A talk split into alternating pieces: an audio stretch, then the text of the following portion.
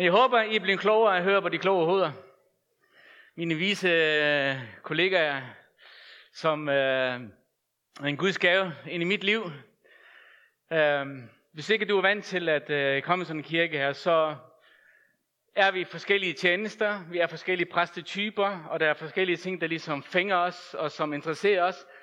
Og, øh, og det er det, der gør, at kirke er så spændende, fordi vi er så forskellige. Og nogle gange, når de sidder og diskuterer, så går jeg. Jeg orker simpelthen ikke høre på det. Og så spørger jeg, kan vi ikke bare snakke om Jesus? Du ved. Okay, bam. De snakker rigtig meget om Jesus, kan jeg love. Øhm, jeg havde sådan en speciel oplevelse her i øh, sidste uge. Jeg var sådan lidt uh, sådan spørgende over for Gud. Jamen, er der sket noget? Eller er der ikke sket noget? Er der sket noget, eller ikke sket noget? Og jeg har simpelthen valgt at dele det i dag. Og øh, de seneste øh, tre måneder, så har jeg gået med en voldsom smerte i min ryg. Og øh, har virkelig kæmpet og kæmpet og været ved kiropraktor og blevet vreden og blevet drejet og blevet masseret. Og, du ved. og øh, jeg var simpelthen ved at gøre ud af min gode skin. Og så her i sidste uge, så gik det helt galt. Og øh, vi skulle ned og besøge nogen i Brande, og jeg sad i bilen, og jeg havde så mange smerter. Og så da vi kommer derned, og jeg var ikke særlig meget selskabelig. Jeg var sådan en rigtig kedelig selskab, fordi at, øh, jeg lå mere hen og, og havde, havde ondt af mig selv, end at være til stede. Og øh, på et tidspunkt, så skal jeg så dreje mig, og så sker der bare et jav igennem ryggen, og jeg kravler på alle fire. Og vi er oppe på sådan et podie, hvor jeg skal ned ad nogle trapper, og jeg kan ikke bevæge mine fødder ned ad trapperne, og jeg har så mange smerter. Så jeg, jeg kravler baglæns ned ad trappen, og lægger mig på gulvet, og øh, beder og spørger, om har I ikke en ispose eller et eller andet, så lægger vi det ned under, og så råber jeg bare til Gud. Hjælp mig Gud! og jeg proklamerede, og jeg bandt, og jeg løste, og jeg ved ikke, hvad jeg gjorde. Altså jeg var så desperat efter, efter at blive helbredt. Og pludselig så mærkede jeg, at smerten forsvandt. Og jeg tænkte, hvad skete der lige her? Og jeg rejste mig op. Smerten var væk. Og det her, det drejer sig inden for 10 minutter. Jeg stod og kiggede på min kone og det, det her det er, altså, det er for crazy det her. Og jeg har haft nogle smerter siden. Og jeg kunne gøre alt det, jeg ikke kunne gøre før. Jeg gik sådan her. Så at øh, jeg vælger at give Gud æren. Og så er der nogen, der siger, jamen det kan jo bare være tilfældigt. Det, man kan jo også, og så videre. Det kan man sagtens, men jeg vælger at give Gud æren. Og lad mig få lov til at leve med den. Er det okay? Lad være med at tage troen fra mig. Lad være med at bilde mig noget andet ind. For jeg elsker Jesus. Amen. I dag, så skal jeg afrunde den her rejse med øh, Bibelen for voksne. Jeg ved ikke, om det er en god idé at sætte sådan en som mig på det. Men øh, jeg har valgt at tage en overskrift, der hedder Min personlige rejse. Og øh, i stedet for at undervise, så vil jeg mere dele mit eget vidnesbyrd og min egen rejse med Bibelen. Øh, jeg var teenager, da jeg mødte Gud. Jeg er født og opvokset på Færøerne, for jeg der ikke kender mig. Og uh, som teenager, som 16 år gammel, så havde jeg allerede dengang været ligesom åndelig vagt. Jeg, var, jeg gik i et miljø, som absolut ikke var særlig kirkeligt. Og uh, miljøet, det, vi gjorde alt andet end det, man gør i en kirke. Og vi gjorde alt det, man sagde i kirken, man ikke måtte gøre. Og det var det miljø, jeg levede i. Og uh, men pludselig så oplever jeg, at min ånd bliver vagt, og jeg kan mærke en, en Guds længsel vækkes i mig. Og jeg begynder ligesom at, at bede, og jeg vidste ikke, hvordan man skulle bede, så at, uh, for jeg som var her for nogle søndage siden, så ødelagde Johnny lige fader vor. Men øh, det var så den bøn, jeg bad i mine teenageår. Hver eneste der, for jeg tænkte, det var sådan, det stod i Bibelen, når I beder, skal I sige, du ved. Og det var sådan, du ved, den måde, jeg bad. Og det jeg læste, det var i det gamle testamente. Så forestil dig som teenager, hvis du kender en lille smule til Bibelen, så begynder at læse i det gamle testamente, for jeg tænker, når man tager en bog, så tager man fra begyndelsen. Og puh, har man. Død og ild og svovl, skal jeg sige dig. Og jeg havde sådan en kamp med det her med, at jeg skulle læse Guds ord. Men på et tidspunkt, så møder jeg nogle mennesker, hvor jeg bliver præsenteret for evangeliet og begynder ligesom at få en lidt mere forståelse for, hvordan evangeliet det, det hænger sammen, og hvordan Bibelen hænger sammen. Og begyndte så at læse mere i det nye testamente. Og finde ud af, hvad, hvad det nye testamente taler om. Hvad det er, Jesus egentlig har gjort for os. Og hvad evangeliet egentlig betyder. Øh, men du ved, når man er helt ny i troen, så var det nogle af dem, der var omkring mig, de opdragede mig til, at man skal læse det hele. Alt skal læses. Så jeg tæskede igennem alt, hvad jeg kunne læse. Og det betyder inklusiv en hel masse kapitler med slægtsregister. Og dem sad jeg citerede højt og læste højt, og virkelig bad Gud om noget, så hjælp mig til de næste to vers, Jesus. Og så bad jeg to vers, eller læste to vers mere, og jeg kæmpede den her kamp igen. Og du ved, mit forhold til Bibelen i starten, det blev virkelig tungt. Og øh, det, var, det var svært for mig at forstå det, jeg læste i Bibelen. Men jo mere og mere jeg ligesom læste, jo mere begyndte jeg at forstå. Jeg skal nok komme tilbage til, hvordan jeg læser Bibelen en dag. Øhm. noget af det, som man også oplever, når man er ny i troen, når man læser i Bibelen. Jeg havde det sådan, at det, det der stod, sådan var det. Og derfor så blev det med tro også meget firkantet i mit liv. Og det vil sige, at, at uh, Johnny nævnte det med legalisme. Altså vi, vi kan blive meget, vi kan blive meget, uh, hvad skal man sige, uh, hængt op på et eller andet. Vi læser Bibelen, og vi, vi ser den her loviske tankegang, og vi prøver ligesom at, prøve at, at, ligesom at forstå de her ting. Men hvis ikke vi har nogen, som kan ligesom åbne skriften for os, så får vi et usundt, usund forhold til Bibelen, og vi får en usund relation til Bibelen. Fordi du, du kan ikke bare læse, og så sige, at sådan er det. Fordi det kræver, at der skabes noget forståelse for det, og den havde jeg på ingen måde. Det gik ud over en stakkels ung mand op i Maria på et tidspunkt. For der står i Bibelen, at det sømmer sig ikke for mænd at have langt hår. Det står der i Bibelen. Så vi sad og snakkede sammen om det at leve med Jesus. Så sagde jeg, jeg har bare et problem med dig. Det er dit hår. Hvis du virkelig vil følge Jesus, så klipper du dit hår. Og for at være konsekvent, så gør jeg det nu. Og han sad og kiggede på mig i dyb nød. Men han ville jo gerne tjene Jesus, så vi tog saksen. Og jeg tog og klippede. Og jeg kan godt nok love dig, for han lignede ikke en kristen bagefter. Stakkels menneske. Men jeg kan se, at der er nogle stykker, der aldrig får det problem, så I kan være Gud taknemmelige. Men det var sådan, at man tog tingene firkantet, og så læste man, og så sagde man, sådan er det. Og sådan tænker man, når man ikke har forståelse for, hvordan at, at tingene hænger sammen. Og det sjove af det hele, det er, at så går man og bliver forarvet over mennesker, at nogle mænd har langt hår, samtidig mens man hænger billedet op af Jesus med langt hår. Har du lagt mærke til, de fleste Jesus-billeder, der har han langt hår. Jeg ved ikke om, har I nogensinde set et øh, billede med ham med kort hår? Det kunne faktisk være sjovt. Okay. Da jeg læste i Bibelen, så er jeg ikke i tvivl om, at der skete noget i mig.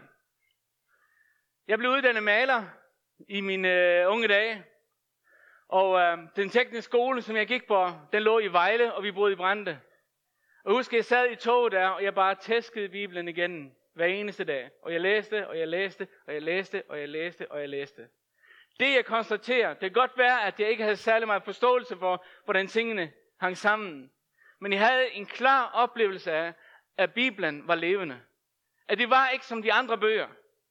Og det var ikke som, som du bare tager en ganske almindelig bog, og så bare læser den. Den havde bare en anden virkning i mig.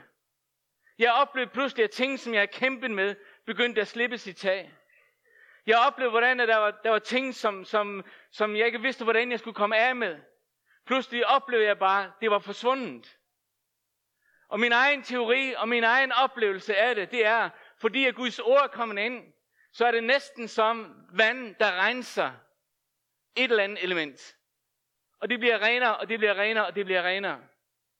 Jeg havde sådan et, øh, altså der hvor jeg kommer fra, og det miljø jeg kom fra, som jeg nævnte før, havde absolut ikke det bedste image med sig. Og følelserne, som jeg gik med, det var, at jeg havde den her følelse af, at jeg ville gerne en Gud, men jeg kæmpede så meget med en masse urenhed og en masse beskidte ting ind i mit liv, som jeg bare råbte til Gud om noget til at komme af med. Og øh, jeg fik et billede her forleden, som jeg delte til vores gospelkirke øh, sidste søndag. Og jeg havde sådan en oplevelse også i dag, hvor, da jeg forberedte mig her, at Gud taler til nogen lige præcis i den retning. Jeg havde et billede af, hvor jeg oplever og ser en, et kar fyldt med aske og affald. Og jeg har sådan en følelse, at jeg skal bede for det her kar med aske og affald. Og hvordan tænker jeg som menneske, når jeg skal bede, når jeg ser aske, og når jeg ser affald? Hvordan tænker jeg som menneske? Og hvordan skal jeg ligesom prøve at, at, at forme en eller anden bøn for det her? Og hvad, hvad betyder det her egentlig? Og så ser jeg mig selv stikke hånden ind i den her aske. Og få fat i noget hårdt. Og stille og roligt trækker jeg det ud. Og så viser det sig at være en guldklump. Og jeg begynder ligesom at rense den guldklump. Og øh, skylder den i vand. Og jeg ser mig selv i de her syn. Og pludselig så står jeg med den mest rene guldklump. Og jeg hører stadigvæk den her øh, bøn bed for den her, det her kar. Men det, der havde ændret sig, det var synet af noget beskidt, noget urent, til at se noget, som er rent, gylden og værdifuldt. Og der havde jeg den der oplevelse, hvor Gud siger, det er sådan, jeg ser dig. Jeg ser ikke asken. Jeg ser ikke alt affald omkring dig. Jeg ser guldet i dig. Og ved du hvad? Det er meget nemmere at bede for guldet, end for asken og for affaldet. Og ved du hvad? Det er det, vi har brug for at få ind i vores liv, når vi ser mennesker. Vi har brug for at se dem, som Gud ser dem. Og vi har brug for at få øje på det, som Gud han får øje på. Han ser guldet i dig. Amen. Amen. Nej, det var...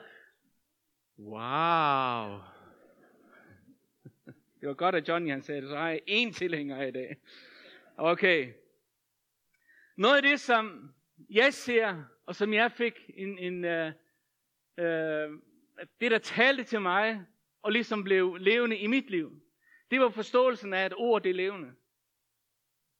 Og det vil sige, at når jeg læser Guds ord, så er det ikke bare en masse viden, men ord er levende. Og jeg havde den der erfaring, ligesom det her guld, der blev renset. På samme måde oplevede jeg, det var ligesom det her vand, der rensede mig. Fordi når jeg læste Guds ord, uanset hvad jeg læste, selv øh, slægtsregisterne, som jeg kom igennem, der havde jeg en oplevelse af, det gjorde noget ved mig at fylde mig med Guds ord. Bibelen. Øhm, men det her ord må aldrig stå alene. Og det er noget af det, som har været min kæphest i livet. Og det, som jeg har oplevet, har, har, har fascineret mig og har draget mig. Det er drømmen om at se Guds kraft manifestere sig i menneskets liv. I uh, Lukas kapitel 5 og vers 17, der står der sådan her, at en dag, da Jesus underviste, sad der nogle farisæer og lovlærer, som er kommet fra alle landsbyerne i Galilea og Judæa og fra Jerusalem. Og han havde kraft fra Herren, så han kunne helbrede. Herrens kraft virkede, så han kunne helbrede, står der i en anden oversættelse. Jesus var afhængig af Guds kraft. Bibelen siger, at Jesus er ordet. Og øh, han repræsenterede ordet. Alt, hvad der kom ud af hans mund, var Guds ord. Fordi han var Gud. Han talte på Guds vegne. Han talte ved Guds ånd.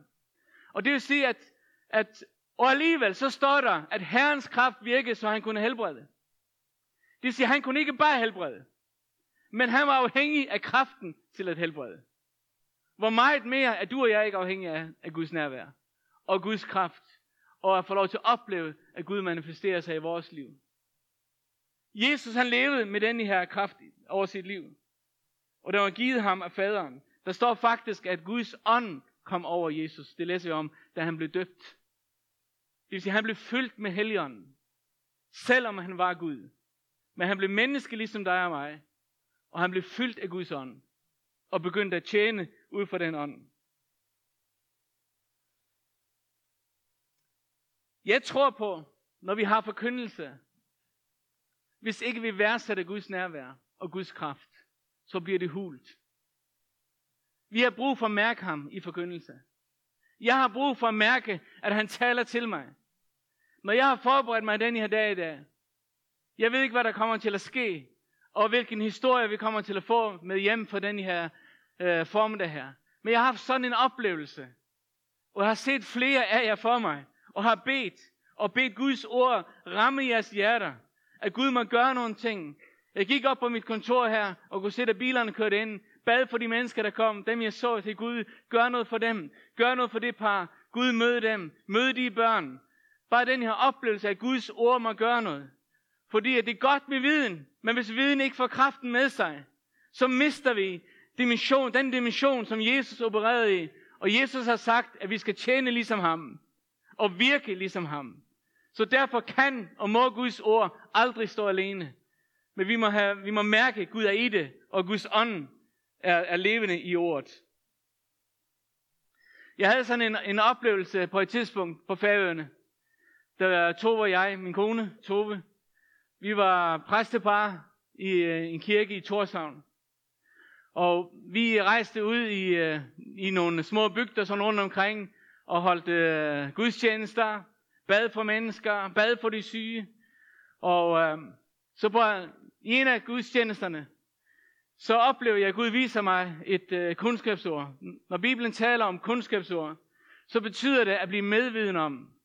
Det handler om, at du får en viden, som du ikke på en naturlig, øh, naturlig måde ved. Du får noget at vide ved en åndsåbenbaring. Og det er det kundskabsord, det betyder i, i, øh, i Bibels kontekst. Og jeg fik et kundskabsord. Og den måde, jeg får det på, det er, at jeg får smerte i min krop, når, at, øh, når, jeg, når jeg står og bærer, eller når jeg står og taler. Og pludselig så, det lyder lidt sjovt, at jeg lige snakker om min krop, der bliver helbredt med min ryg. Men øh, så står jeg der, og der går en smerte ned gennem ryggen på mig, og det er meget blid smerte. Og jeg ved bare, at der står en, der kæmper og har brug for helbredelse. Og der, så nævner jeg det her, så siger der sidder en her, du, du kæmper med smerte i din ryg, og Gud vil helbrede din ryg. Og så er der en ældre mand, der rejser sig op og så siger, jeg er blevet helbredt. og øh, jeg spørger ham, jeg siger, hvad sker der? Fortæl. Så sagde han, mens du stod og forkyndte, pludselig forstod jeg Guds ord. Og pludselig så jeg, at når Bibelen siger, ved han, så er jeg helbredt, så er jeg helbredt. Og det blev bare som en åbenbaring for ham, og smerten forsvandt i et nu. Så vi behøvede ikke engang bede for ham. Han fik en åbenbaring om, at han var blevet helbredt. Fantastisk. Jeg havde en anden oplevelse. Det var wow. jeg havde en anden oplevelse i en anden gudstjeneste, hvor, jeg, hvor, vi, hvor vi talte. Og øh, skulle bede for de syge. Og så begyndte kunskabsordene også at komme. Og på et tidspunkt, så kommer der en mand gående op ad midtergangen. Og som, som en reaktion og en respons på det her kundskabsord. Og mens jeg kommer op, så får jeg en inspiration, så siger jeg til ham, hvis Jesus har taget din sygdom, hvor er den så? Så vendte han om og gik. Og jeg, hallo, hallo, stop, rolig, rolig. Hvad skete der? Så kigger han mig på mig, og så siger han, smerten er væk, sagde han. Igen, Guds ord blev bare åbenbart i ham. Jo, vi ser mange mennesker, som kæmper. Vi ser mange mennesker, som har det svært. Vi ser mange, som vi beder for, som, som vi ikke øh, oplever helbredelse på den her måde her. Så jeg står ikke at siger, at alt det virker bare sådan her. Det er ikke et eller andet maskineri. Men jeg har sådan en bøn i mit hjerte. Gud, åbenbare dit ord mere. Lad os få lov til at se en endnu større kraft af dit ord. Lad os få lov til at se en endnu større effekt af, når vi taler helbredelse, så sker helbredelse. Når vi taler udfrielse, så sker udfrielse. Når vi taler om, at Helligånden vil fylde dig, så bliver du fyldt med Helligånden. Når vi taler om, at Helligånden vil gøre dig glad, så bliver du glad. Halleluja. Og når vi taler om, at Gud vil give, give dig mod på livet, så får du mod på livet. Det er det, vi har brug for. Vi har brug for Guds ord. Det er levende, og det gør sin virkning i os. Jeg synes i hvert fald, det er godt, det her der.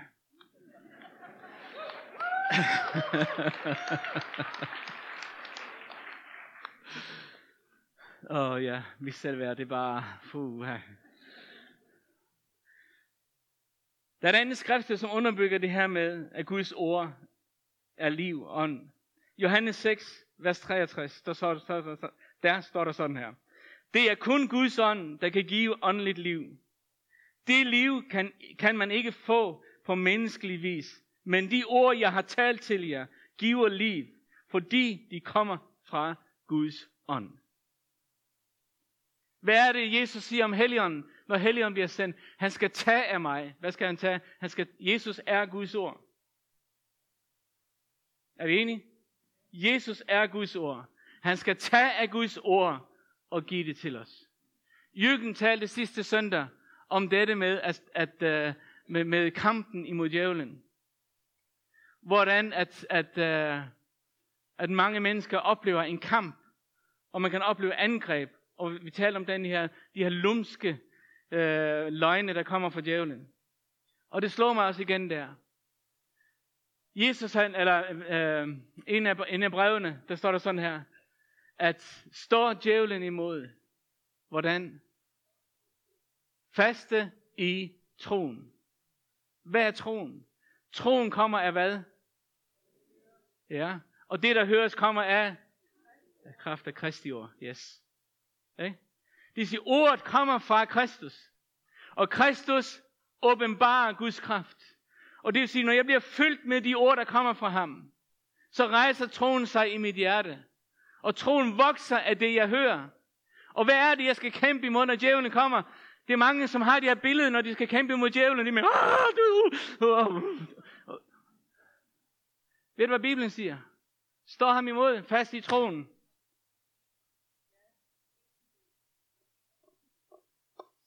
Det var der en gammel dame, der sagde til mig, hun sagde, du må ikke lægge Bibelen på gulvet. Det er som at lægge Gud på gulvet.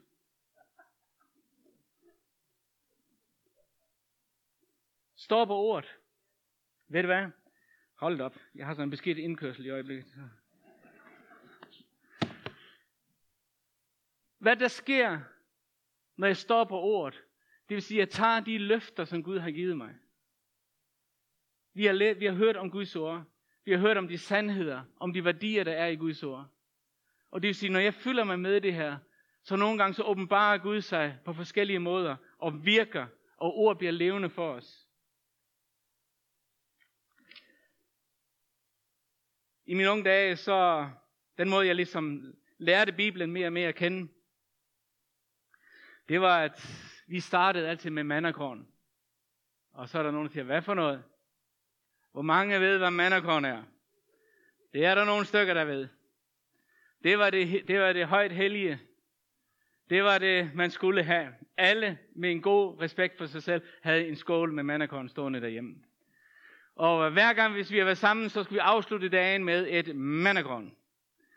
Og uh, mandekorn, det er sådan små, bitte, bitte små, ikke, man kan ikke næsten kalde det sædler, men det bliver, de er ikke større end det her, og så står der et skriftsted på, og dem er der en bunke i, og så ryster man skålen godt, og så siger man tak Helligånd, fordi du giver mig et ord, og så hiver man et ord op.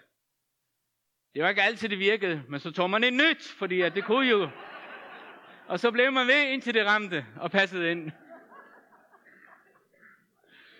Men det var ligesom den måde, jeg, det er den måde, jeg, jeg, jeg brugte Bibelen.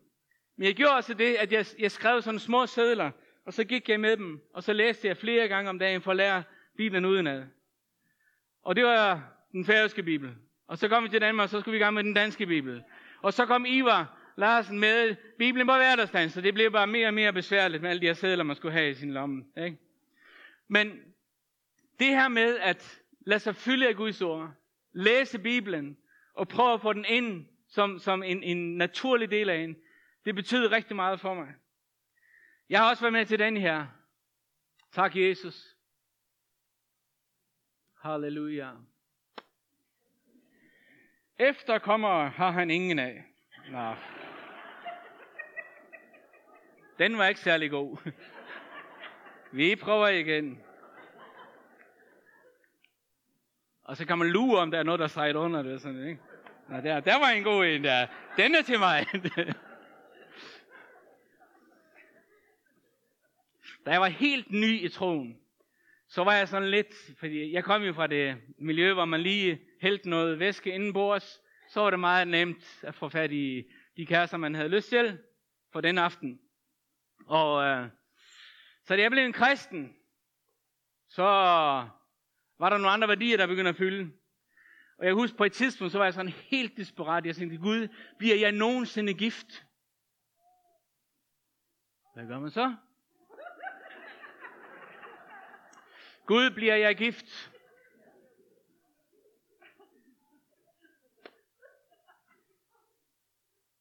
Og her står der, skal ravnene hakke dine øjne ud. Men det, det, det. Men det skrifte, der kom der, det skrifte, der kom der, det var, en hustru har jeg kaldt dig. Jeg tænkte, what? Det er da fantastisk, Gud, Gud tilgiv mig. Jeg må have et til. Jeg var sådan helt vildt begejstret. Det stod, at Gud havde givet mig en hustru. Jeg gjorde en gang til, sagde, Gud tilgiv mig, tilgiv mig. Nu fik sådan her. Torn og tissel skal den bære dig, stod der så. Det var det, Johnny hentede til i sin prædiken.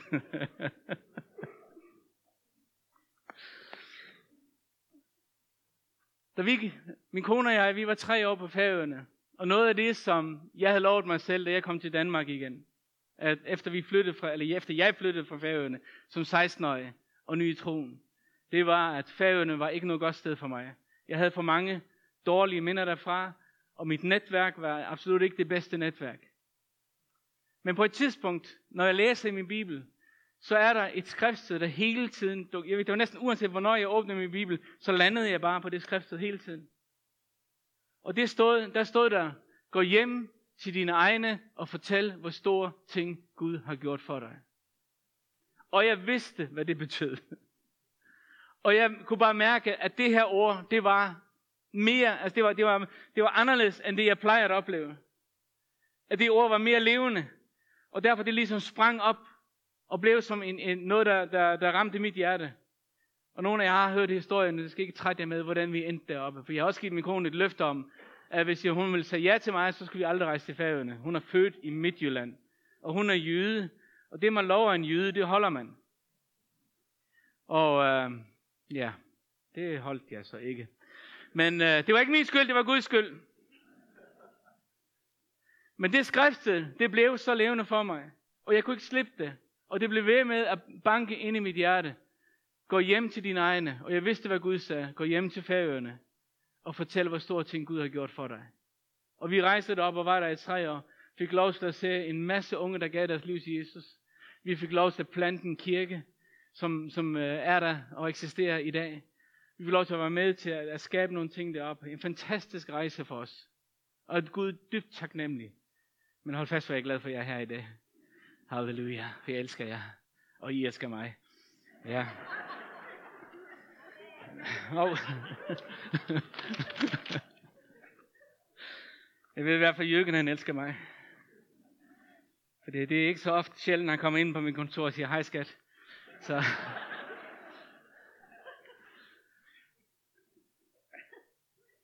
Han sendte sit ord og helbredte dem. Bibelen siger, at han sendte sit ord og helbredte dem. Og jeg har haft, en, haft lyst til her i dag, at, uh, at vi skal handle på det. Jeg fik sådan en sætning, som jeg uh, skrev ned, og som jeg ønsker skal stå som uh, ligesom en overskrift. Og det står sådan her, det handler ikke kun om viden, men om liv og kraft. Hvis det kun var viden, ville det slå os ihjel. Men fordi det er kraft, forvandler det vores liv. Prøv lige at kigge på den et øjeblik. Jeg har bedt tre fra kirken her om at søge Gud under gudstjenesten. Og sagde til dem, jeg vil udfordre jer. Og søg Gud for et ord til en eller anden person her i dag. Og jeg vil gerne bede Marie Vastom og Thomas Rygaard og Lisbeth Sørensen om at komme herop. Og jeg har bedt dem under, under gudstjenesten at bede for, øh, for forsamlingen her, og mærke efter, er der et ord, Gud taler til om, så kommer og del det. Hvad for en mikrofon skulle jeg bruge den dag? Så kommer jeg herover. Jeg forstod Bergur sådan, at vi skulle søge Gud for et skriftsted. Ja, Og det skriftsted, der kom til mig, det er fra Hebræerne 4.12. Og der står der, Guds ord er levende og kraftigt og skarpere end et tvægget svær. Mm. Og jeg tænkte sådan, vi vil så gerne have opmuntringsord og trøsteord. Men en gang imellem ved Gud, vi har brug for et skarpt ord, Mm. som skiller sandt fra usandt. Yes. Sandt. Og kærlighed, eller egoisme fra kærlighed. Mm. Amen. Jeg tror, vi har forstået det ord, du gav til os lidt forskelligt, Bjergård. Ja. Men Gud, han er, bare op, han er, han er fantastisk. Øh, fordi jeg plejer ikke sådan at få kundskabsord, øh, og det var det, jeg oplevede, Bergård sagde til mig, at jeg skulle søge Gud for. Øh, men jeg har, jeg har den her varme øh, følelse i venstre side, Mm-hmm. øh, og det går herfra og herned til. Og jeg sagde bare sådan til Gud, det skal simpelthen ikke begrænse dig til, at du kun vil helbrede folk, der har ondt her i venstre side. Men hvis du sidder her og har ondt på et eller andet punkt, herfra og herned til, det kan være øret, det kan være din skulder, så lad os være frimodige øh, og gå efter det. Og, øh, og Gud han kan røre ved dig i dag. Han kan helbrede dig i dag.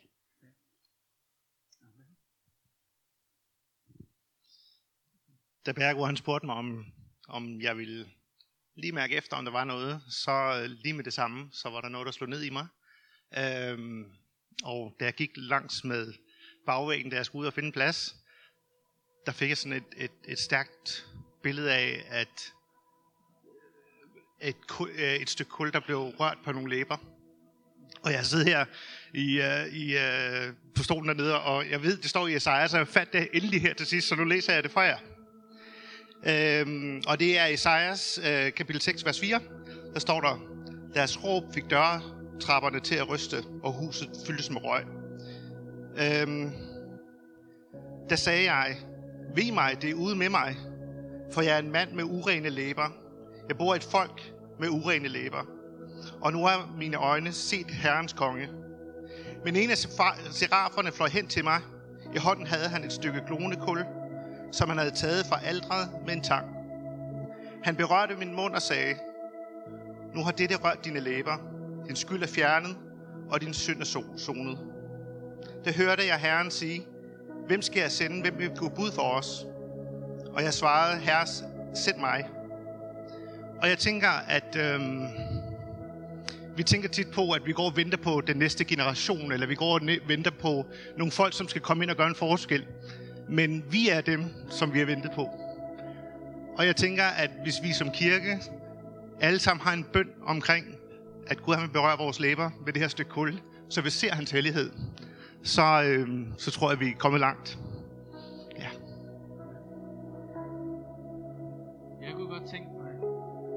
Kunne godt tænke mig, at vi tog et øjeblik nu her, hvor vi, vi søger Gud sammen. Og øh, jeg kunne godt tænke mig, hvis det er, det er sådan lidt øh, udfordrende, og det er også okay, hvis ikke du har lyst til det. Øh, bare føler, og det er ikke dårligere af den grund. Men jeg kunne godt tænke mig, hvis, hvis der er noget, der bliver sagt igennem forkyndelsen, der har ramt dit hjerte, står du i en eller anden situation, hvor du bare er i dyb nød, er der nogle af de kundskabsord, som er blevet nævnt, af de ord, der er blevet læst her, der har ramt dit hjerte, kunne du ikke bare lige rejse dig op, der, hvor- der ved din plads? Og så vil vi bede ind over forsamlingen her, at Gud skal, øh, at Gud skal møde mennesker. Så vær frimodig. Halleluja, far i Jesu navn. Tak, Helligånd. Tak, Helligånd. Tak, Helligånd.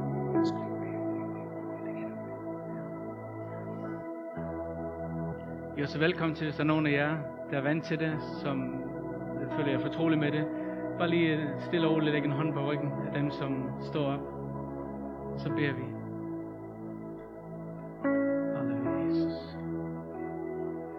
Far, vi takker dig for hver eneste en, som øh, står her i, i det her lokale i øjeblikket. Tak for din nåde, tak for din kraft, Jesus. Jeg takker dig, Gud, for lægedom. Jeg takker dig, Gud, for udfrielse. Jeg takker dig, Gud, for fuldstændig genoprettelse, far.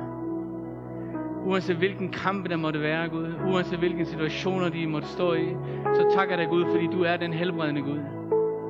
Og du er den Gud, som hjælper, du er den Gud, som støtter. Tak, fordi dit ord skal gøre sin virkning. Det beder jeg om i dit navn, Jesus. Fuldstændig i Jesu Kristi navn. Halleluja. Far, jeg takker dig, fordi det er dig, der ser ind i menneskers hjerter. Og du ved, at hver eneste, som søger dig for hjælp, skal få hjælp. Her, om det er sygdom eller det er noget andet, så er du så kærlig en far, at du har kun ét ønske, det er at genoprejse os.